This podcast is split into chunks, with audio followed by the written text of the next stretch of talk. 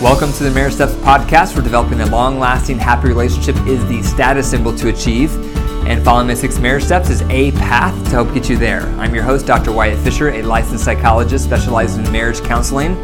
The Marriage Steps Podcast is listener-supported, so to help keep it on the air so couples worldwide can receive hope for their marriage, please consider becoming a monthly supporter by going to patreon.com/marriage steps. A marriage announcement real quick. I am doing the Total Marriage Refresh Seminar this coming Friday and Saturday, June 26th and June 27th from 6 to 9:15 Mountain Standard Time.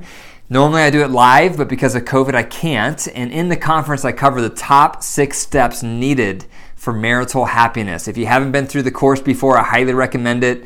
There's a lot of application, a lot of Q&A, a lot of interactive exercises. There's no group sharing. A lot of people get nervous for group sharing. There's none of that.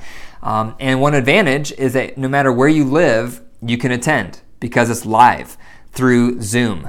So if you're interested, go to my website, drwyattfisher.com, click on Marriage Retreats, then click on Total Marriage Refresh Online. So I hope to see you there. The marriage tip of the day is intentionally be growing with your partner, not apart. So we're always changing. We're always evolving. I'm a different person now than I was 5 months ago, compared to a year ago, compared to 5 years ago. And most likely you are too. And your partner is always changing. So if we don't have some rhythms in place to keep us close, we're going to naturally grow apart. One of those rhythms is the head-heart check. So I encourage couples daily to do a head-heart check. The head is what you're thinking and kind of what you did throughout the day. The heart is what you felt and why. So mad, sad, glad, or fear, and why.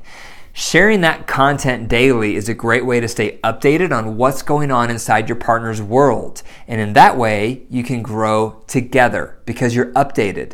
Another way to grow together is cultivate hobbies you both enjoy. A lot of times when couples start out, they enjoy doing things together, but eventually they do individual hobbies and don't spend any time together. So think about some things. Try to cultivate 3 to 5 ideas of hobbies that you both would like. Maybe it's playing tennis.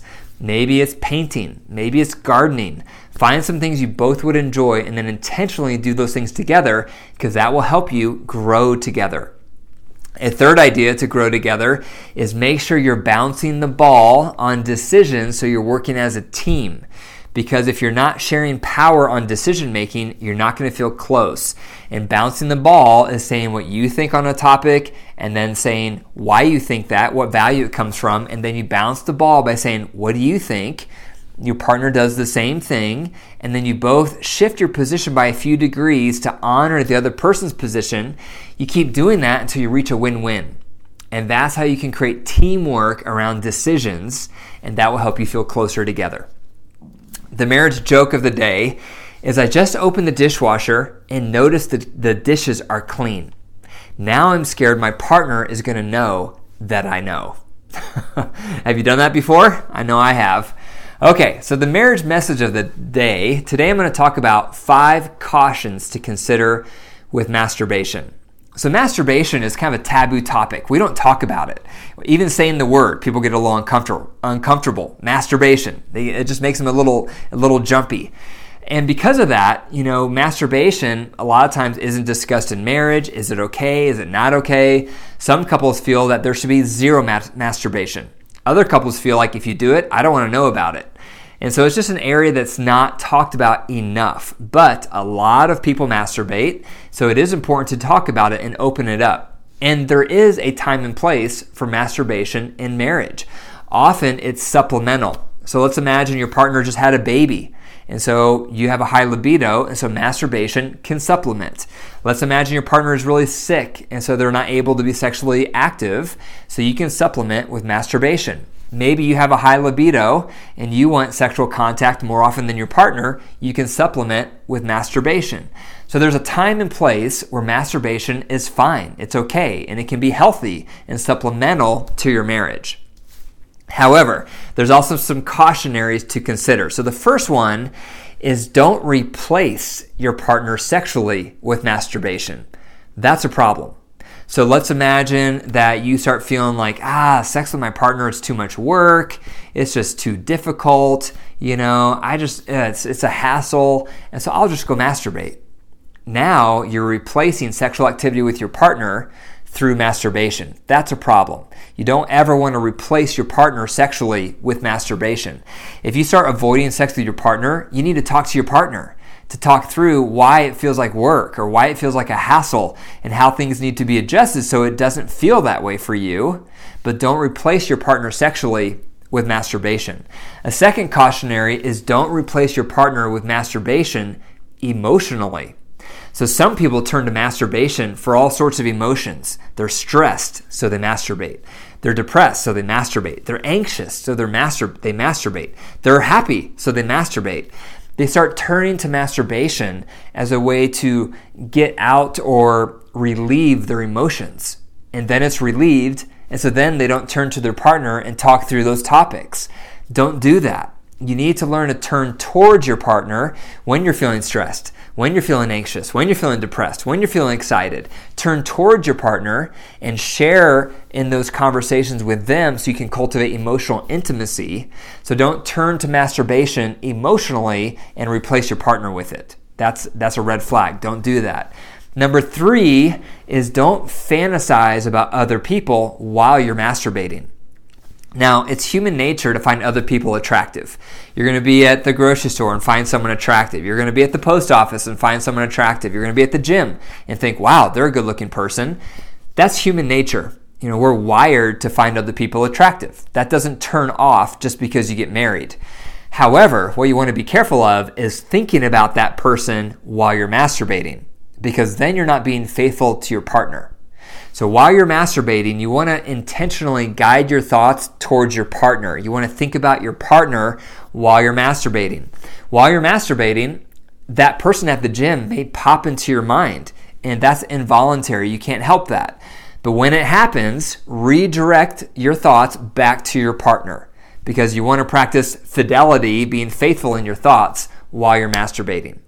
The 4th thing to consider with masturbation is don't overdo it. Especially for high libido partners, sex can start to dominate you, where it's all you think about, all you want, all you are dreaming about, all you're fantasizing about can all start centering around sex and sexual activity. Therefore, masturbation can start becoming a compulsion, something you do too often and too frequent. So my recommendation when it comes to frequency is don't masturbate more than every other day. Every other day tends to be a good guideline, and usually it's about once every other day. That's a good guideline because then you're keeping your sex drive under control. You have mastery over it instead of it controlling you. Because if you masturbate at every whim and every moment you feel aroused, you're letting your sex drive start to dominate you. It starts taking over. And so you want to be able to regulate it and balance it. So usually every other day, about once every other day to masturbate is a good interval so that you're enjoying the benefits of masturbation to supplement your marriage, but you're not letting your sex drive take over.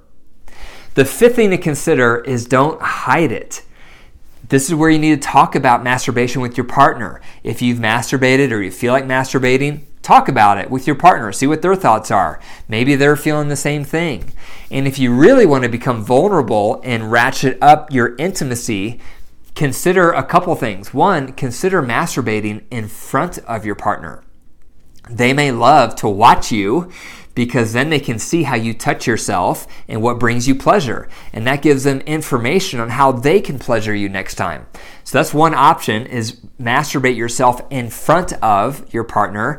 Another idea is for both of you to masturbate yourselves together at the same time, because that can be a very vulnerable and connecting thing to do, is you both are there together masturbating yourselves. So there's some options to open up this whole area of masturbation so that you're not hiding it. So those are 5 cautionaries to consider with masturbation. Number 1, don't replace your partner with it sexually. Number 2, don't replace your partner with it emotionally. Number 3, don't fantasize about other people while you're masturbating. Number 4, don't overdo it or it'll start controlling you. And number 5, don't hide it with your partner. Talk about it, open it up, and even sharing it together. Thank you for listening to the Marriage Steps Podcast. If you enjoyed the episode, be sure to click the 5 stars, leave a review, and subscribe. Also, for more marriage resources, go to my website, drwyattfisher.com, and be sure to send me your marriage questions. You can message me on Facebook, Instagram, or email me at info@drwyattfisher.com. And remember, your marriage is alive. So if you nurture it, it will grow. But if you deprive it, it will die. The choice is up to you. Take care.